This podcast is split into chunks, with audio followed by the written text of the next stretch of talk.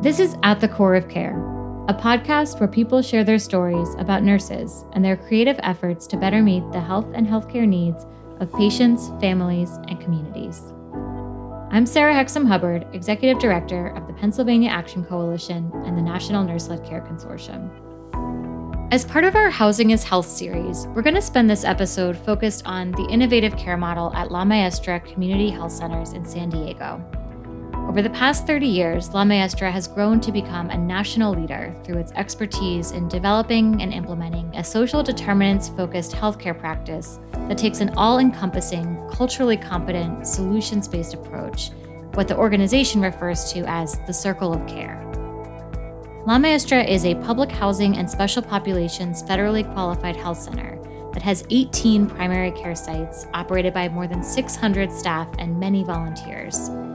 Each year, La Maestra provides services to more than 45,000 people, specializing in care for mainly immigrants, refugees, low income individuals, and the homeless. On this episode, we're going to concentrate on how La Maestra supports a wide variety of housing needs, from programs for people living in public housing, experiencing transitional housing, homelessness, and human trafficking, to counseling for renters, residents receiving public assistance, homeowners seeking financial management or how to avoid foreclosure. And even more recently, La Maestra has started developing and providing on site housing. Joining us from La Maestra Community Health Centers are Zara Marselian and Javier Rodriguez. Zara is the organization's president and chief executive officer, and Javier is the chief medical officer. Welcome to At the Core of Care. Thank you. Thank you. So, before we dive into our conversation, let's hear first about how each of you ultimately ended up working in the community health field.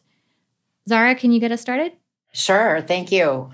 Well, looking back, it seems like the journey to actually work in a community health center was kind of uh, different than most people because I started off as an English as a second language teacher, vocational training. The field of education was kind of where I came from. And in 1986, we started La Maestra Center, which was an educational facility to help people apply for amnesty under the Immigration Reform and Control Act of 1986. And along with that, of course, came the English as a second language, civics, history, and so forth, so people could get prepared for the interview with immigration. And along that way, well, we had 12,000 students, and they said, we really need childcare, we need training for jobs. And so we developed those programs. And then the next a big task was we need culturally competent healthcare within our communities. And what can you guys do about that? Well, we didn't know anything about health, but we sure did learn about licensing, managed care, um, healthcare services. And now, of course, you know, 30 some years later, we've developed very comprehensive services through our medical, dental, behavioral health, mental health services. We even have our imaging department. And we've kept all of those other social determinants growing as well over 30 years. So we have that nice collaborative network across sectors of housing, food scarcity, human trafficking, youth development, and on and on. And uh, I guess the integration of that circle of care model is the most important. And that's what we keep working on because that's what the community needs. And that's how I started, basically it is remarkable when you think about the complexity of the work that you're doing as well as the scale. And how about you, Javier? Thanks again uh, for having us here today. Uh, my uh, journey into medicine is uh, is similar to what people have probably heard before with an ill parent or ill parents. And in my case, you know, since my parents were from Mexico, they immigrated in the early 70s. I was interpreting for them in high school. Um, well, my dad, namely, because he had uh, cancer, and so it would drive him and also take him to the oncologist's office, and I would be the one interpreting for his treatment plans and whatnot. So when I was about to enter uh, undergrad, I thought, well, you know, I think I'd like to be a teacher and a uh, administrator. When I was in my first year of uh, undergrad, my sister, who was studying communicative disorders, who's also, by the way, an audiologist, said, Hey, it'd be cool if you could go into medicine. I think that would be something you'd be great at. So I changed my major uh, to go into biochem and molecular bio. And from there, you know, I got into medical school, residency, um, you know, back to my immigrant parents, they immigrated to, you know, work in agricultural, you know, agrarian society, if you will, very common for Latinos and Mexicans and others, of course. So I felt that working with our communities is, you know, that I was familiar with, with something easy, you know, especially because of language and then cultural competency and, you know, understanding some nuance about them and all that. And so graduated from residency, took a job at a community health center there, worked as an attending physician at one of the local hospitals, then moved to San Diego about, uh, wow, is it already 16 years now? Yeah, I've been at La Maestra for 16 years. And in 2012, uh, I became a medical director. And then a few years ago, I became the company's first chief medical officer. Thank you both for um, sharing your journey to where you are now. Zara, so we could spend many episodes talking about the 30 plus years that you've led La Maestra and the extensive range of care that the organization provides. For purposes of this episode, we're really going to focus in on the wide range of housing needs that La Maestra helps meet in San Diego. We mentioned a few of them at the top of the show. Can you just give us a rundown on some of those initiatives, what you have in place to address needs like affordable housing, transitional housing, counseling for renters and homeowners? It really is wide ranging. Yes, it is very wide ranging. Our communities have a lot of needs around housing because San Diego is known for, of course, being a beautiful city, but there's a huge lack of housing that's affordable and safe. And the prices for rent is really very high. And so it's always challenging for people to find their own home or to rent.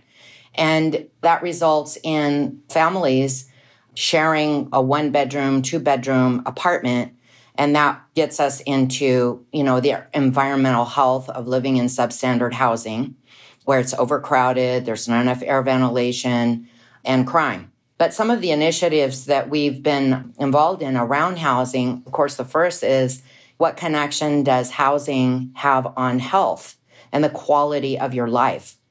And that leads us to, you know, looking at the family unit and seeing not only, you know, where families live, but where do kids have access to being able to be outside in a safe environment, exercising and enjoying what kids should be doing, right?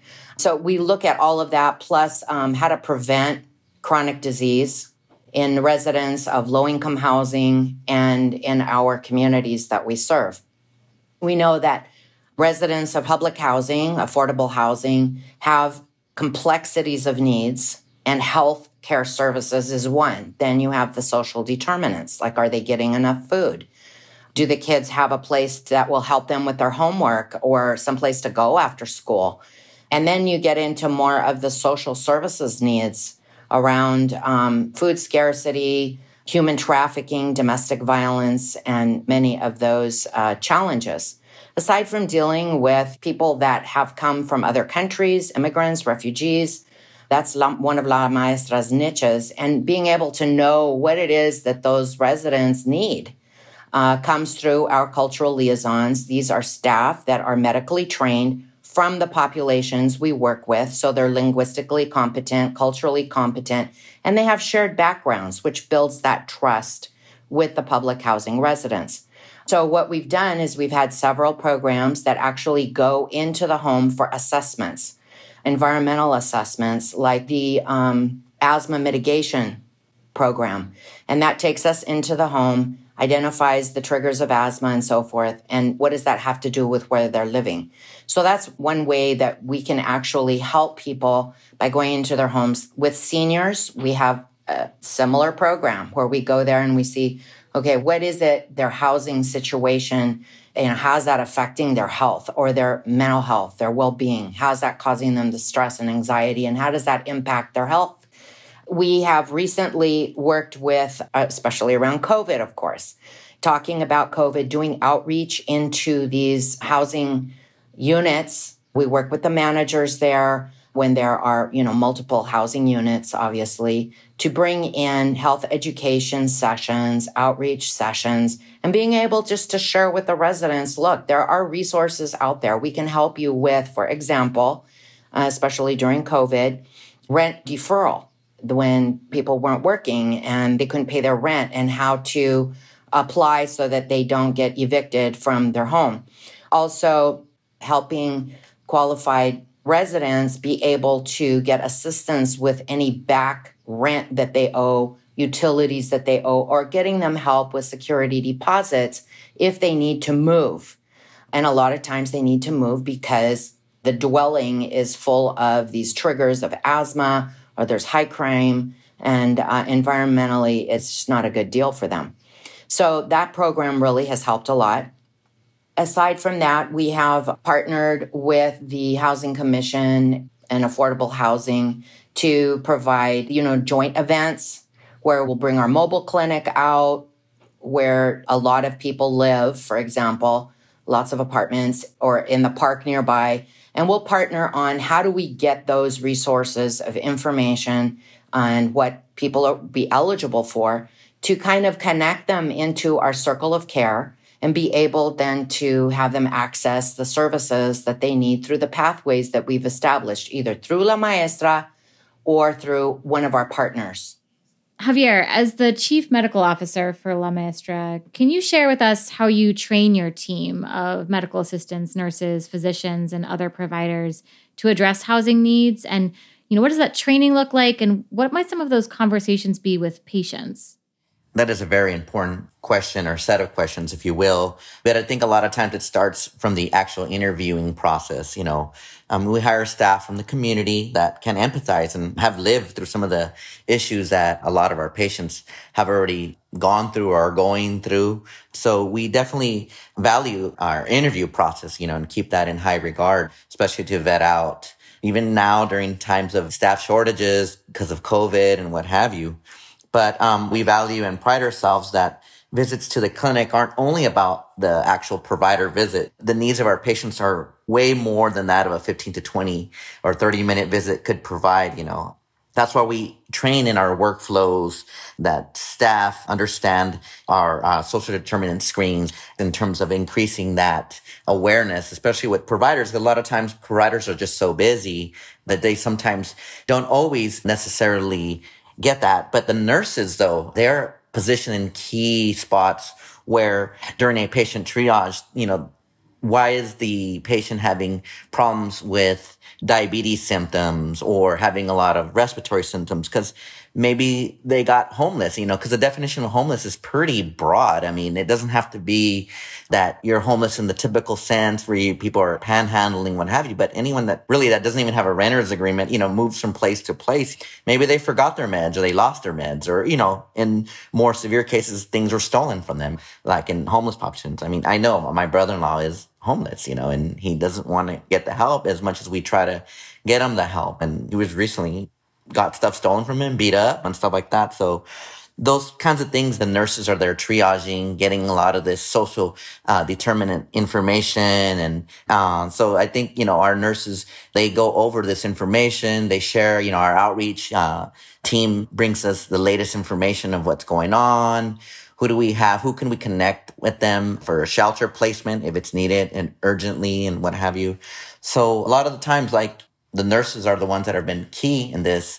And other conversations that we've had with patients, like Zara was mentioning about the allergen burden and in the home and, with the impact of, an, you know, the environment, whether it be mold, whether it be dust mite, whether it be cockroaches, you know, we're able to get lab panels of things that, you know, are very common in terms of allergen burden, you know, and, uh, oftentimes the families, you know, need that old carpet to be removed, you know, so we try to be a, uh, mediator with the landlords and the different, um, property management companies that, you know, will write a letter for a patient saying, Hey, they have this diagnosis.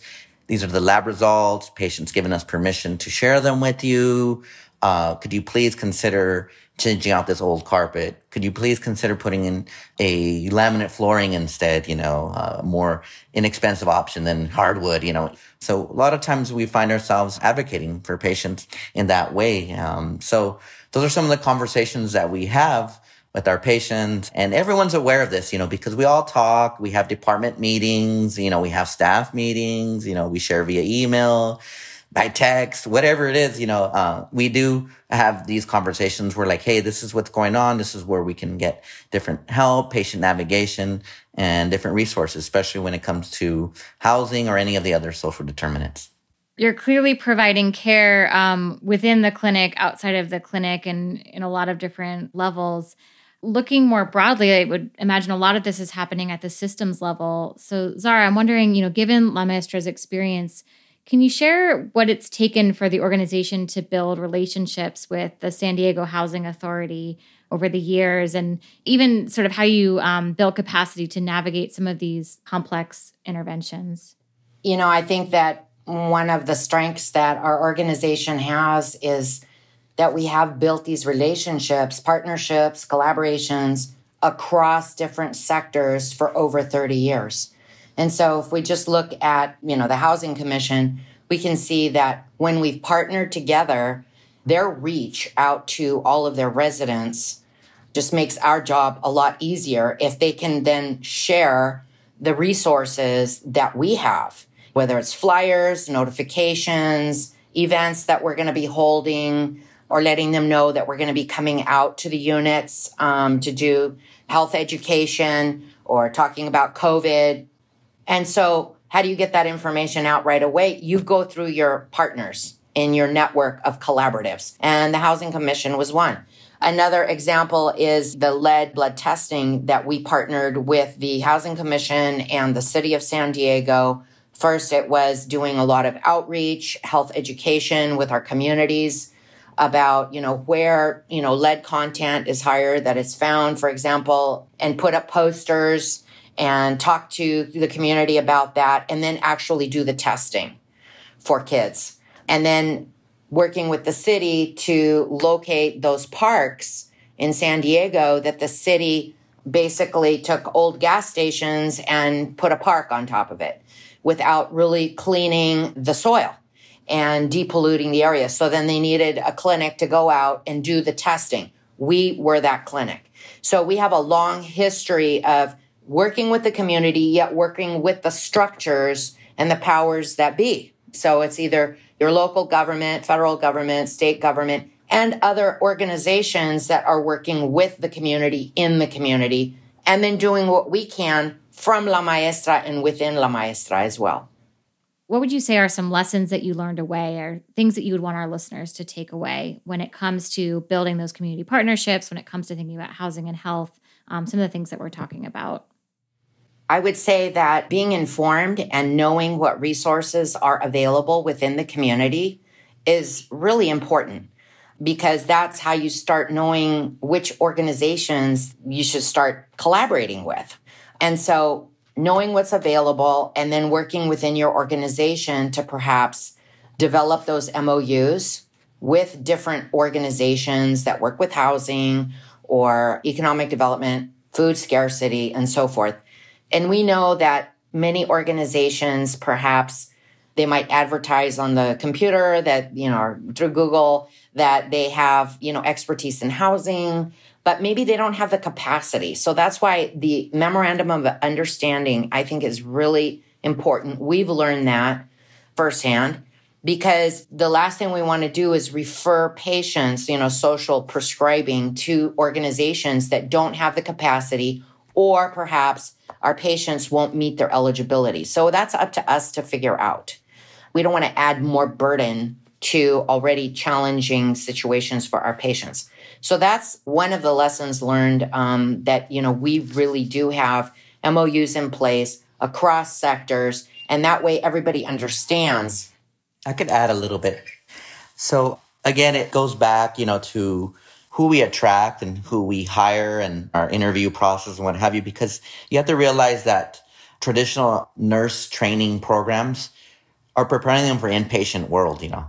We always have to keep that at the forefront that traditional nurse training is geared for inpatient care, which is a very, very, very different world from community health care, nursing. So we're always mindful of that, you know, when we're hiring, when we're speaking to potential candidates, and then we're letting them know, you know, up front, you know, like, hey, this is community healthcare nursing. You know, yes, there is triaging, there is clinical, there are some procedures, uh, injections, what have you, but a lot of it has to do with, again, back to our social determinants, finding out what's going on with the patient, you know, from that level and others too. So I just wanted to mention that because that's a really huge point, And that's why sometimes, you know, we have to be very particular, uh, in terms of who we hire, but also who we attract to. And as this pandemic has shown with a lot of the, uh, different things that have happened at the hospitals and a lot of the media attention is at the hospitals and a lot of the burnout, you know, nurses have been getting burned out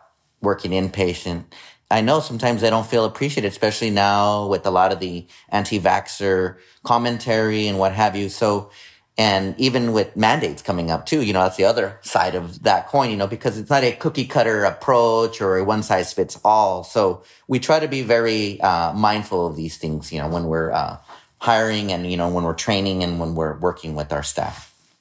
And I really appreciate you highlighting how important it is to be thinking about who you're hiring. You know, it's not just about training, it's, it really is both. And, you know, we talk about that a lot in terms of diversifying the nursing workforce and the future of nursing. Um, for our listeners who've been keeping up, you know, the new future of nursing report certainly highlights the need for nurses in community based settings, in community health, in public health, and for that to be a diverse and culturally competent workforce.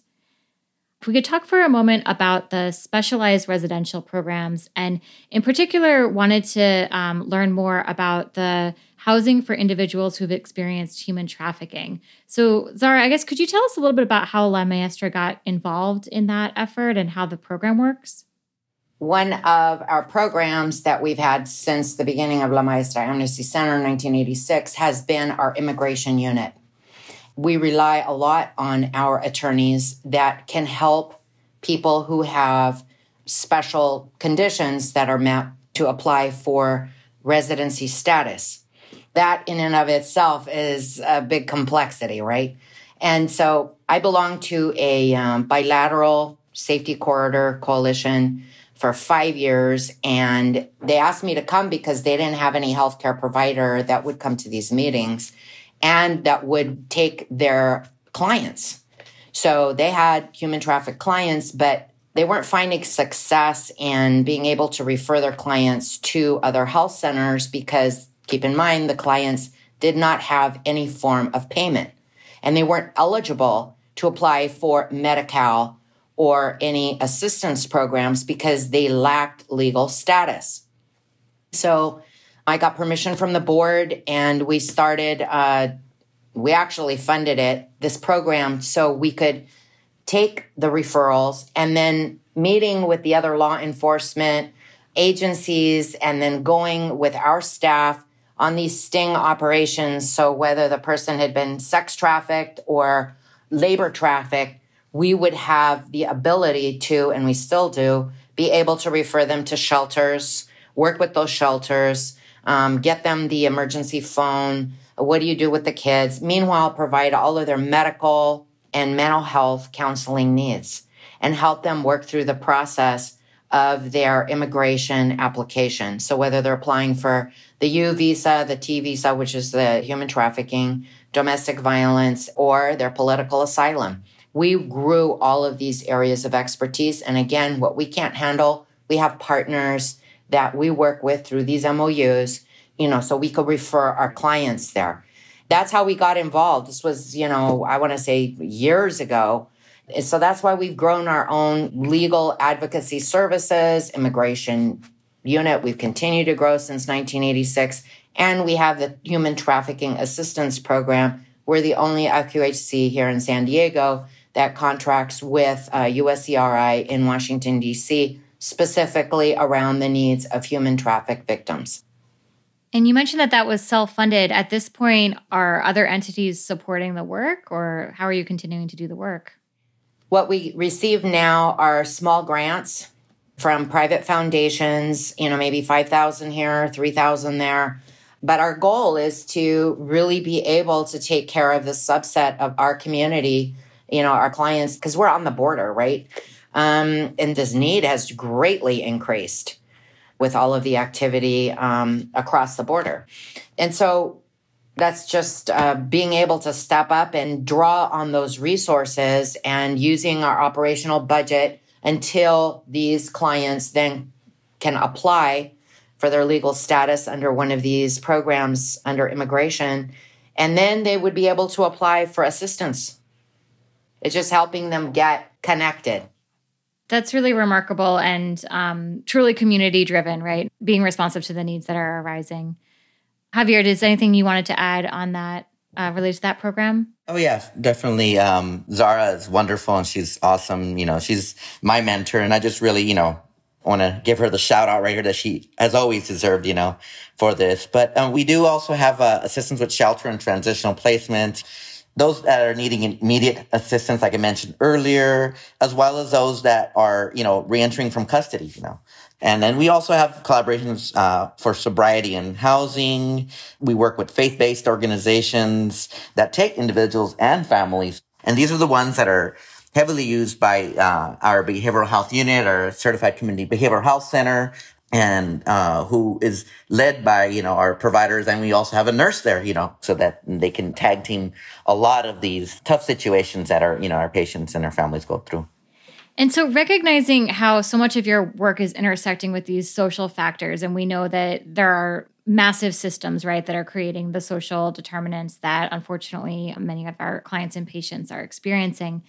So, how do you get involved politically or from a systems perspective, from an advocacy perspective? Do you have ways to encourage, you know, nurses and other healthcare providers to speak out? You know, how does that relate to their practice? As a grassroots organization, La Maestra has always taken a strong advocacy role to speak on behalf of those populations that don't have a voice because they're not at the table. And so we've always taken that position and aligned ourselves with consortia, collaboratives at the local, statewide, federal level around all of these issues. So if it's health, for example, the healthcare sector, we have our collaboratives around the medical field. Same thing with human trafficking, housing, and we participate always. We always are providing podcasts, uh, speaking nationwide on these panels around special populations, for example.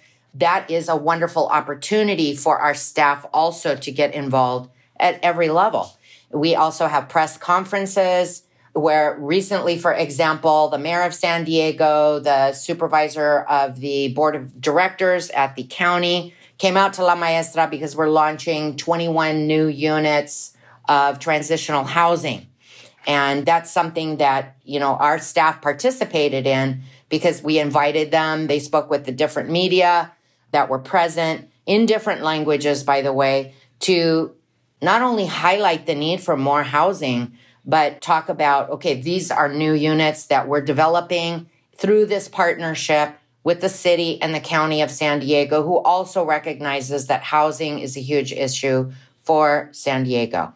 So these kinds of events, we're always working on something, and our staff uh, has plenty of opportunity to participate with us. It sounds like you have a very collaborative uh, practice environment I'd love to hear about how the cultural liaisons interface with nurses, medical assistants, nurse practitioners. How does everyone work together? What does that look like? La Maestra early on developed a cultural liaison model. And what this means is we identified people that were from our different culturally diverse populations and worked with them to train them to work in a medical position. So it could be in referrals or case management or uh, how do you become an MA, a medical assistant. And some have gone even higher to become nurse practitioners or marriage and family therapists. And it's how do you grow your community? How do you create those opportunities? Because after all, that's the best match, you know, for our patients. And so these cultural liaisons, we have, I think, 30 of them across all these different languages. Of course, they come from the same challenges, backgrounds of trauma that their populations that they live with, right? Their community and their churches, their faith based organizations. They are not only imparting the information that our providers and our clinic is trying to relay to the patient, right, in their language, but they also educate us and they educate the providers and they educate you know, the administrators, the managers, the directors about what their specific population needs. For example, new uh, Syrians that came in, or now we have the Afghani. Before that were the Cubans, the Haitians. You know, before that were the Somali, the Sudanese, Laotian, Vietnamese. All of those populations, we need people that are going to work from within those communities and be that conduit. And that's how we can tailor the message for our health education. That's how we tailor how do we deliver this message? What's more culturally sensitive, like around breast cancer, right? Some cultures, they didn't want to be shown diagrams in a group of the breast. It wasn't appropriate for them. So we developed other ways to share the material, other venues. And again, working with the leaders of those communities. And the cultural liaisons are extremely important out in the community, uh, working with outreach, health education, and so forth, but also being able to work within our facility. And when patients show up, they already know the patients because they may help them make the appointments. They help refer them to the eligibility. They're going to case manage them. They're going to deal with these other issues that the patients are going to confide in them. And so they're very much part of that clinical staff team. And a lot of them work right under the nursing staff and with the nursing staff. In fact, they will be the ones to probably come out and say, you know what? This family has been living in their car for six months. That's why the kids have been to the emergency room with their uncontrolled asthma. How else would we be getting this information when patients show up, they're not going to all just open up and say, you know, I, this is why I was living in my car. This is uh, what happened to me. They have to have that trust relationship first. So we've always uh, maintained this cultural liaison model throughout all of our programs. I always explain to others and new staff coming on board that they're like a bridge. They're like a bridge to so many different things, whether it be language, whether it be cultural, whether it be financial, whether it be even religious. We recognize that, yes, I'm culturally competent and I'm even, you know, bilingual. I still need that help. I still need that extra understanding. I still need that extra clarity from a cultural side so that they understand what the providers and the healthcare team are thinking, but also even further beyond that, you know, what the community is thinking. What is the establishment thinking, the healthcare establishment thinking? Because there's some huge disconnects there. So the cultural liaisons help us to help them in that area. The cultural liaisons also follow the patient when they go to the emergency room or if they are in a scheduled operation. They will be there because we know that many times the hospitals are not going to have that same level of like a navigator that goes with you and helps you navigate through their incredible systems. So cultural liaisons are awesome, not just within our organization, but they go along these pathways to link to the outside resources that we refer people to. We're nearing the end here. Um, so I, I want to just sort of open it up. If you have any final words um, that you would want to share um, or to close out maybe talk about you know what you see for the future of la maestra what you would love to see? We definitely want to keep growing and taking our teams to the next level. You know we have to always realize that yeah we're in a good spot right now but we can't get complacent. We can't get super comfortable, you know, we got to continue to see what the needs are and continue to grow around that. And, you know, that includes, you know, not just, uh, you know, administrators, but it includes providers, nurses, MAs, checkout, PSRs, everybody. I mean, really, I mean, people that come to work at La Maestra, you know, and it doesn't even have to be clinical. They know what we're about, you know, what our niche is and what have you. So we got to continue to portray that and, you know, and promulgate that. Yes, I wanted to add on that the other lesson learned, of course, for us is that it's not just about the organizational fit, it's the orientation that new staff are provided on all of these services around our circle of care and how, you know, what strategies have we employed and want to expand on that integrate those services so that the staff know what resources there are within La Maestra, what kind of partners we have across what sectors, and so they already are starting with that information. And then they can figure out, okay, so who do I ask if I have a patient that has a problem with their housing? Okay, we have the housing navigators, we have the cultural liaisons, we have the case managers, the care coordinators, eligibility, and so forth. But it's really important for us to keep stressing that. And Dr. Rodriguez does great in his provider meetings with all levels of providers and the nursing staff to be a reminder and also to be able to talk about new trends that we're seeing in terms of needs and new partners we have. That's really been very important. In terms of housing, we, of course, want to continue uh, the housing navigation, working with all sectors of housing, transitional housing, which we have already since 2010, grow that, grow um, other shelters, perhaps. Uh, there's not enough shelters in San Diego. And as we continue uh, to work with the homeless population, we are also certified under the HRSA, you know, 330 FQHC designated as a homeless clinic as well. So we have a lot of programs that we partner with other entities that go out to the different homeless camps with our mobile clinics. That's another population, the reentry population that Dr. Rodriguez mentioned that also needs housing, right? housing connected to transitional housing, perhaps and connecting them into that support system, which I think is really important. La Maestra is more than just a community based organization. I believe it's really an agent of change. You know, if you figure the volume of people that go through there and the advocacy that we have and our ability to reach so many people, we definitely are an agent of change. And we're a support system to so many people. It's not like they just come for one visit and they're gone most of our patients have access at least five or six services around our circle of care, you know, different sectors.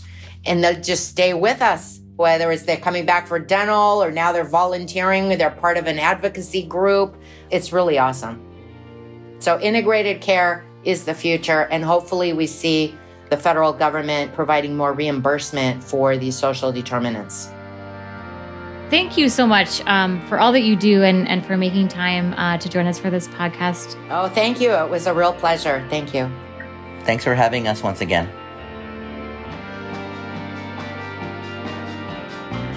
Funding for our special Housing is Health series comes from the Center to Champion Nursing in America, which is a joint initiative of the Robert Wood Johnson Foundation, AARP, and AARP Foundation. Special thanks to our partners through the National Training and Technical Assistance Program at the National Nurse Led Care Consortium.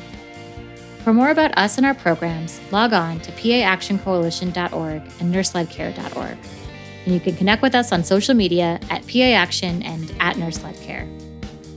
At the Core of Care is produced by Stephanie Marudas and Emily Previti of Kouvenda Media and mixed by Brad Linder. I'm Sarah Hexem Hubbard of the Pennsylvania Action Coalition. Thanks for joining us.